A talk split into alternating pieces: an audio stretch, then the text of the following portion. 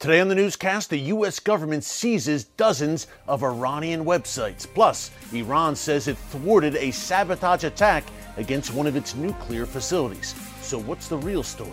Find out coming up.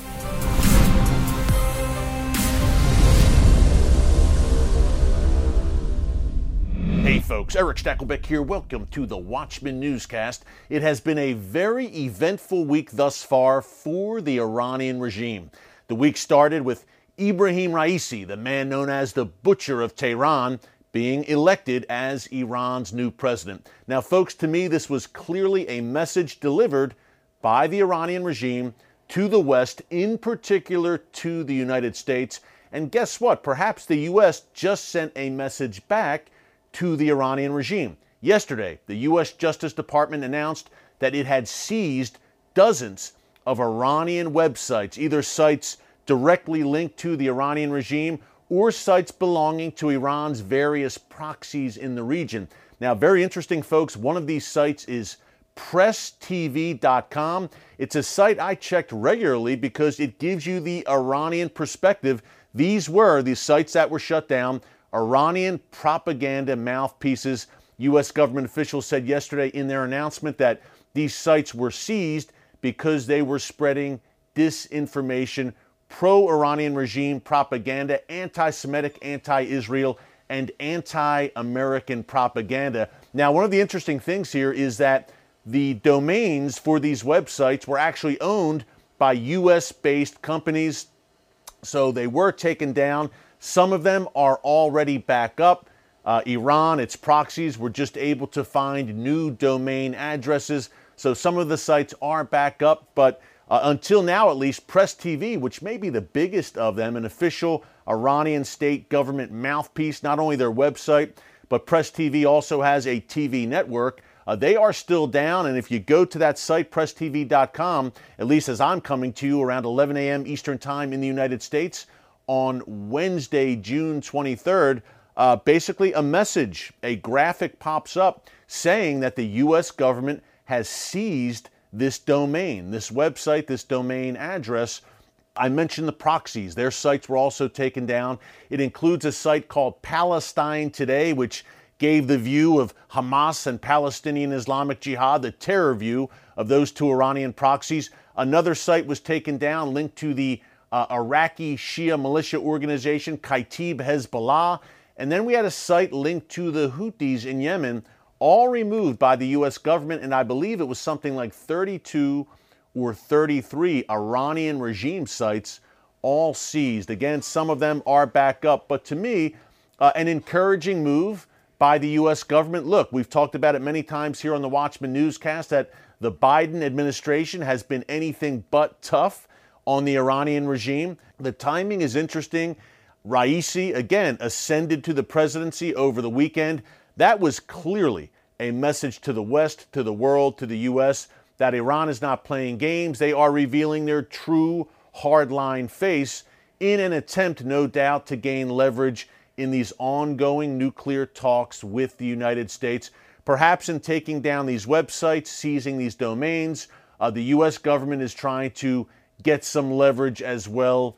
Now, this is not the first time that the U.S. government has seized Iranian websites and domain addresses. Under the Trump administration, close to 100 sites linked to Iran's Revolutionary Guards Corps were also seized by the U.S. government. Hey, I hope the Biden administration keeps it up, keeps up the pressure. I, am doubtful that they will, and they seem very, very determined to re enter that Iran nuclear deal. According to Iranian President, the current Iranian President Hassan Rouhani, who's been involved and has intimate knowledge of these nuclear talks that are going on in Vienna right now between the U.S., Europe, and the Iranian regime. Rouhani, who will leave office in August, Raisi will officially take that post uh, this August.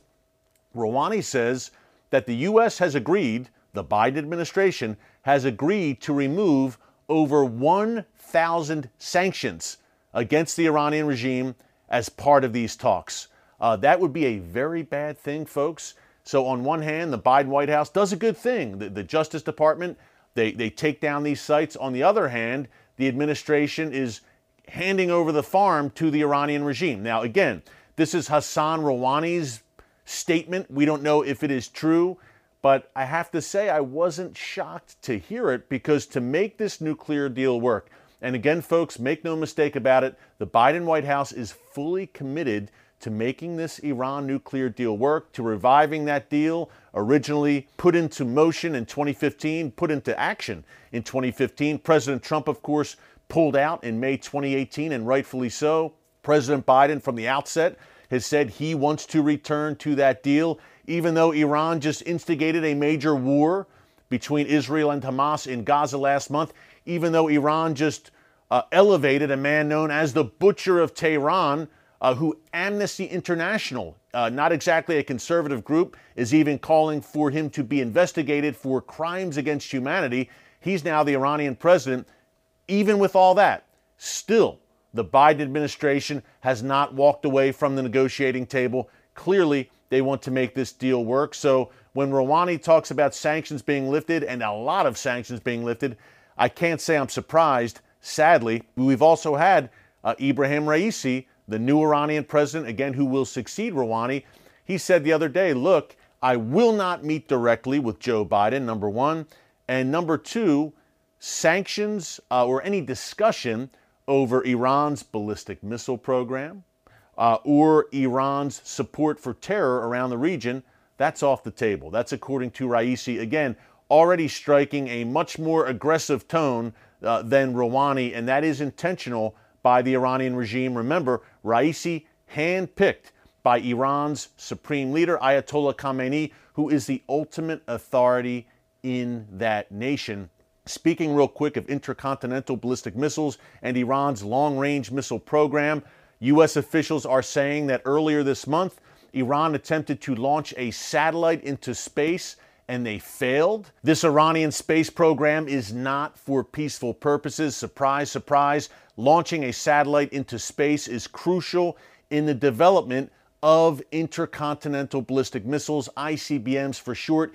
Folks, you develop ICBMs for one reason and for one reason only to mount them with a nuclear warhead. You need the satellite in space to do that. This is a military space program by the Iranian regime. And by the way, those ICBMs are not for Saudi Arabia, they're not for Israel, they're not even for Europe at the end of the day. They are ultimately designed to target the United States. They do what the name says. They travel across continents, they travel across oceans. Don't forget that yes, Iran has dedicated itself, the Iranian regime, to wiping Israel off the map. It refers to Israel as the little Satan, but it still refers to America as the great Satan. So those ICBMs have an American address at the end of the day if, God forbid, Iran is able to develop them and mount them with a nuclear warhead. Hey, last story in this Iran news roundup. A lot going on again with the world's number one state sponsor of terrorism.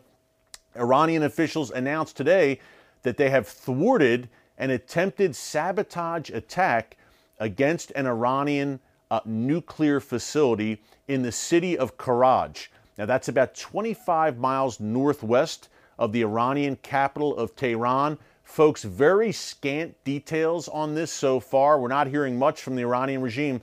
Literally, all they said is they foiled an attempted sabotage attack against this nuclear facility. Now, I think there are three possibilities here. Number one, perhaps there really was an attempted sabotage attack against this Iranian nuclear facility. Perhaps the Iranians did thwart the attack. Number two, perhaps the sabotage attack was successful and Iran is trying to save face before the truth gets out. Number three, perhaps there was no attempted sabotage attack. Again, this could be a face saving measure by the Iranian regime. Why do I say that? Well, folks, look at the past year. I called the summer of 2020 the summer of sabotage when it came to Iran. Starting around this time last year, June 2020, and continuing up until today, we have seen an uninterrupted string of mysterious explosions and apparent sabotage attacks against Iran's nuclear facilities, against Iranian ballistic missile factories, against petrochemical factories, against a drone producing factory.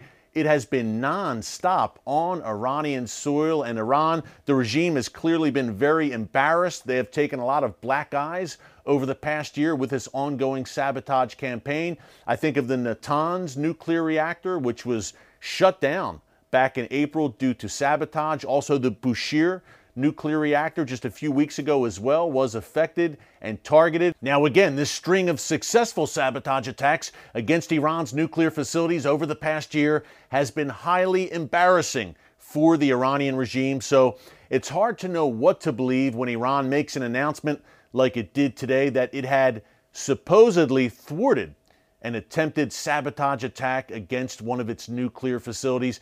We will be keeping a very close eye on this for you right here at the Watchman Newscast. Hey, what happens in the Middle East does not stay in the Middle East. Events unfolding in that region right now will profoundly affect all of us, no matter where we live. And we want to be your one stop shop right here at the Watchman Newscast for everything happening, all of the prophetic events unfolding in the world's most chaotic and strategic region. So keep it tuned right here. Be sure to subscribe and click the notification bell. Thanks for joining us today. Until tomorrow, God bless you.